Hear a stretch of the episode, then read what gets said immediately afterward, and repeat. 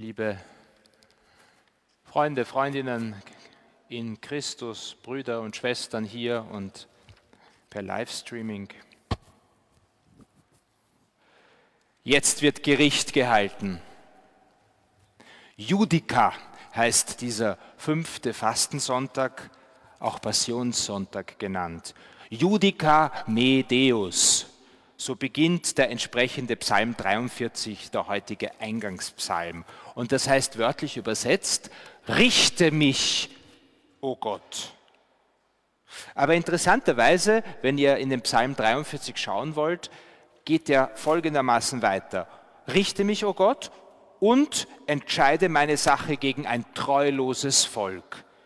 Rette mich vor bösen und tückischen Menschen, denn du bist mein starker Gott. Der Beter dieses Psalms befindet sich offenbar in einer Art Gerichtsverfahren gegen eine ganze Zahl von Menschen, die er Volk nennt. Und er ruft Gott als Anwalt an oder sogar Richter in diesem Rechtsstreit. Aber warum sagt er, Judica me, richte mich? Sollen nicht die anderen gerichtet werden? In Gottes Gericht? Ich finde, das ist ein schönes Beispiel, um zu verstehen, was geschieht, wenn Gott richtet. Er richtet den Gerechten auf. Deshalb übersetzt die aktuelle Einheitsübersetzung das Wort Judica me Deus mit Verschaff mir Recht, o oh Gott, weil Gottes Gericht ist Gerechtigkeit und Barmherzigkeit. Wir sind damit wieder beim Thema Recht und Gerechtigkeit angelangt, über das ich in den drei Sonntagen der Fastenzeit, wo ich hier mit euch Eucharistie feiern darf, nachdenken wollte. Vielleicht kurz zurückgeblickt, am zweiten Fastensonntag habe ich versucht, so die wichtigsten Gerechtigkeits- Vorstellungen unserer Welt zu präsentieren.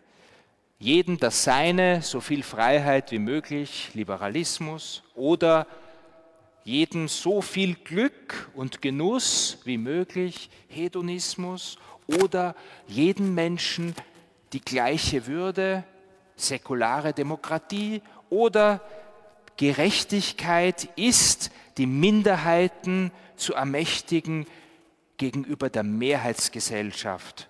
Postmoderne, Feminismus, Rassismus, LGBT, hinter dem Altar sind die Farben heute. Und mit Papst Benedikt habe ich gemeint, Gerechtigkeit ist nicht zuallererst, dass wir günstige ökonomische oder soziale Umstände schaffen, sondern gerecht gemacht wird der Mensch im letzten durch Liebe.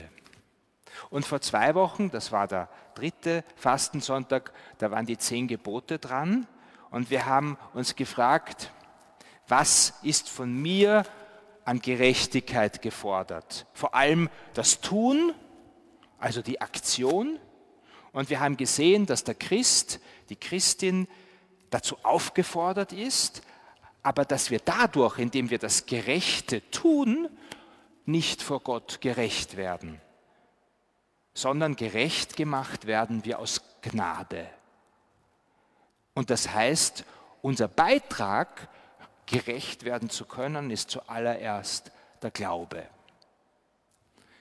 So, und heute, zum letzten Mal, möchte ich über die Gerechtigkeit nachdenken, die nur dann menschlich bleibt und vor allem lebbar bleibt, wenn sie die Barmherzigkeit kennt. In einem einzigen Satz hat das die Schriftstellerin Gertrud von Le Fort einmal so formuliert. Gerechtigkeit ist nur in der Hölle. Im Himmel ist Gnade und auf der Erde ist das Kreuz. Was heißt das? Es heißt, dass Gerechtigkeit ohne Barmherzigkeit ohne Gnade, ohne Begnadigung grausam ist und kalt. Der heilige Thomas von Aquin sagt, Gerechtigkeit ohne Barmherzigkeit ist Grausamkeit. Barmherzigkeit ohne Gerechtigkeit ist die Mutter der Auflösung, nämlich der Auflösung von Wahrheit, von Verhältnismäßigkeit. Barmherzigkeit und Gerechtigkeit dürfen wir nicht gegeneinander ausspielen, weil es letztlich um das Verhältnis geht von Liebe, die alles schenkt, alles gönnt, alles gibt und von Wahrheit, die die Liebe nicht verraten will, weil sie, weil sie völlig unpassend wird.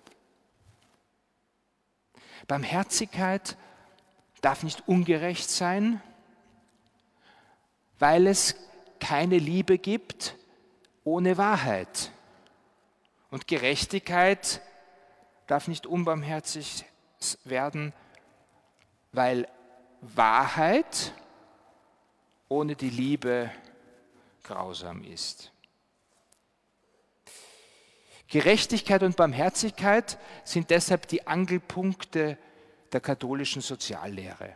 Und sie sind nur für uns Menschen zwei unterschiedliche Realitäten, zwischen denen wir so hin und her gerissen sind, um den rechten Weg zu finden.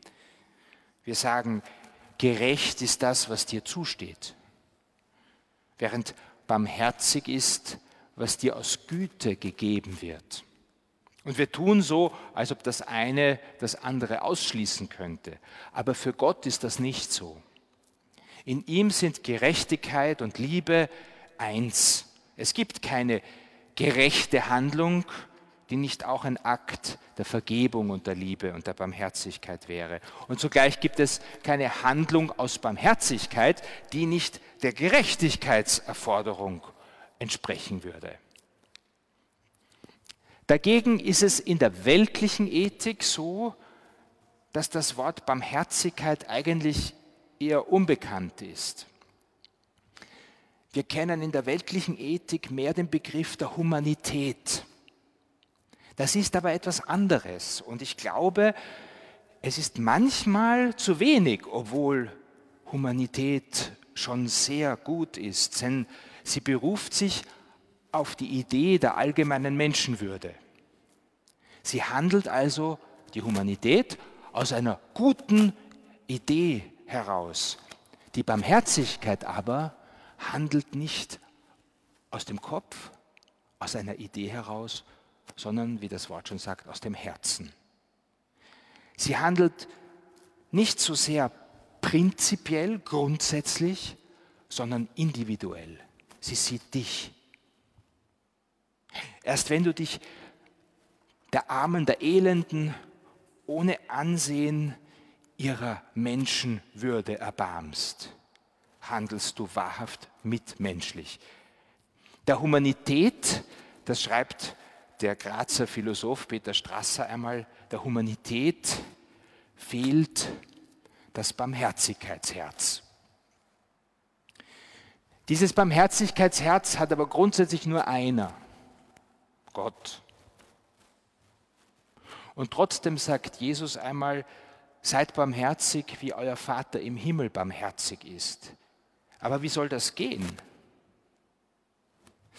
Es wäre erstens, drei Punkte kommen jetzt, eine Annäherung an die Barmherzigkeit Gottes von uns her, wenn wir selber zuerst einmal an sie glauben würden.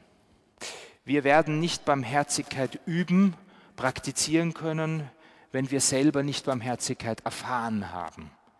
Herr, wie oft muss ich meinem Bruder vergeben? fragt Petrus einmal Jesus. Bis zu siebenmal? Ihr kennt die Antwort. Jesus antwortet nein.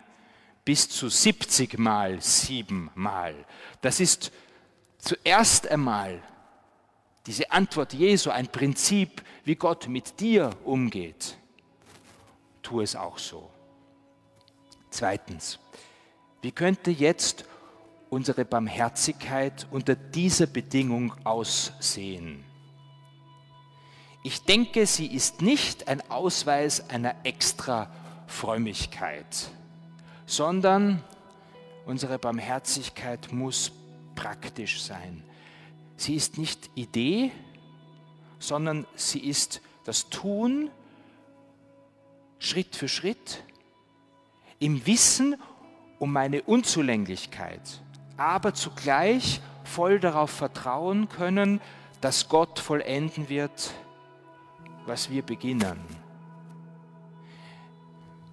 Erster Schritt, den jeder, jede von uns heute noch beginnen kann.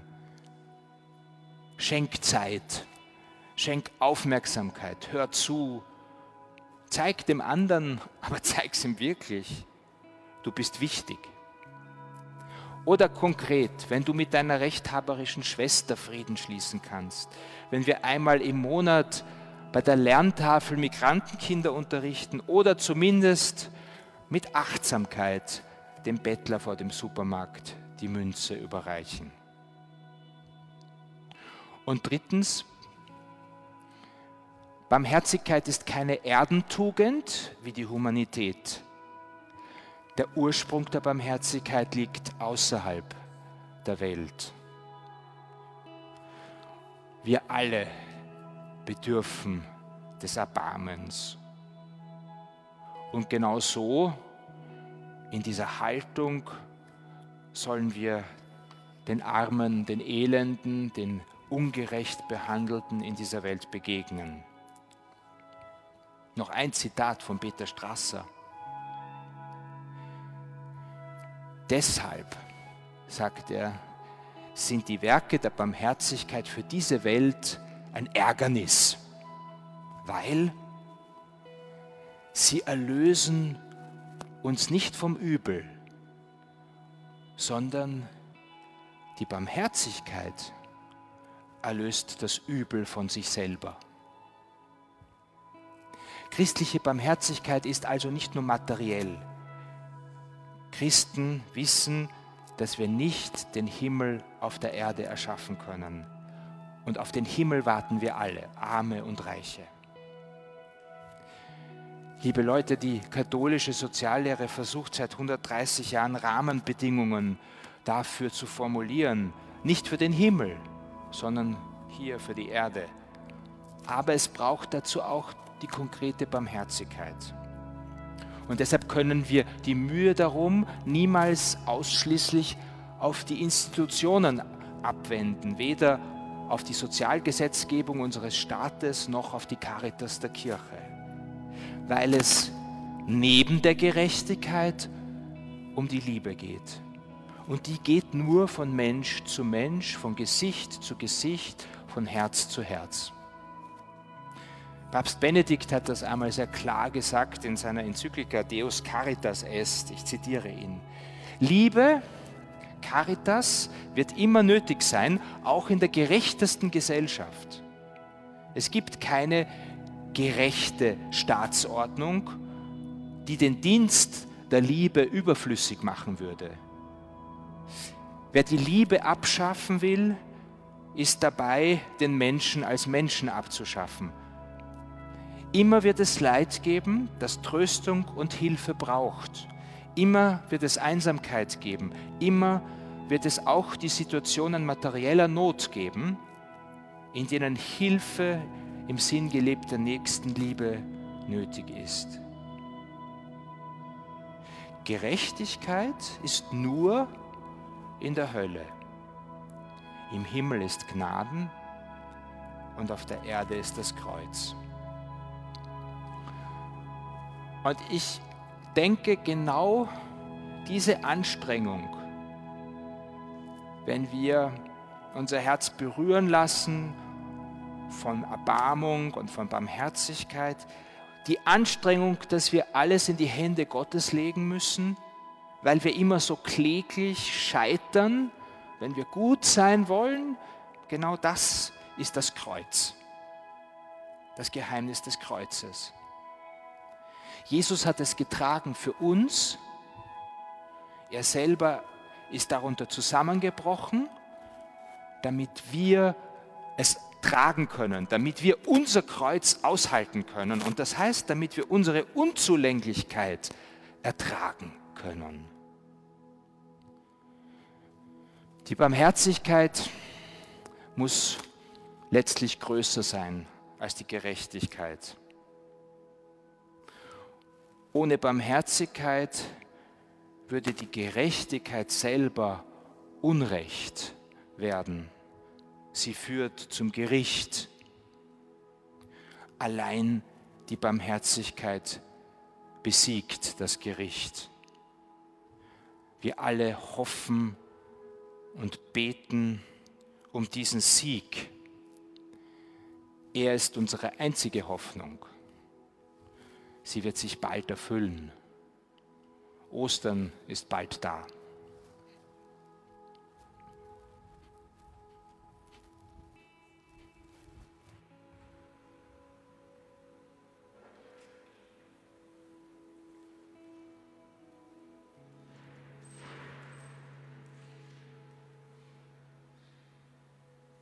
Wir sprechen das.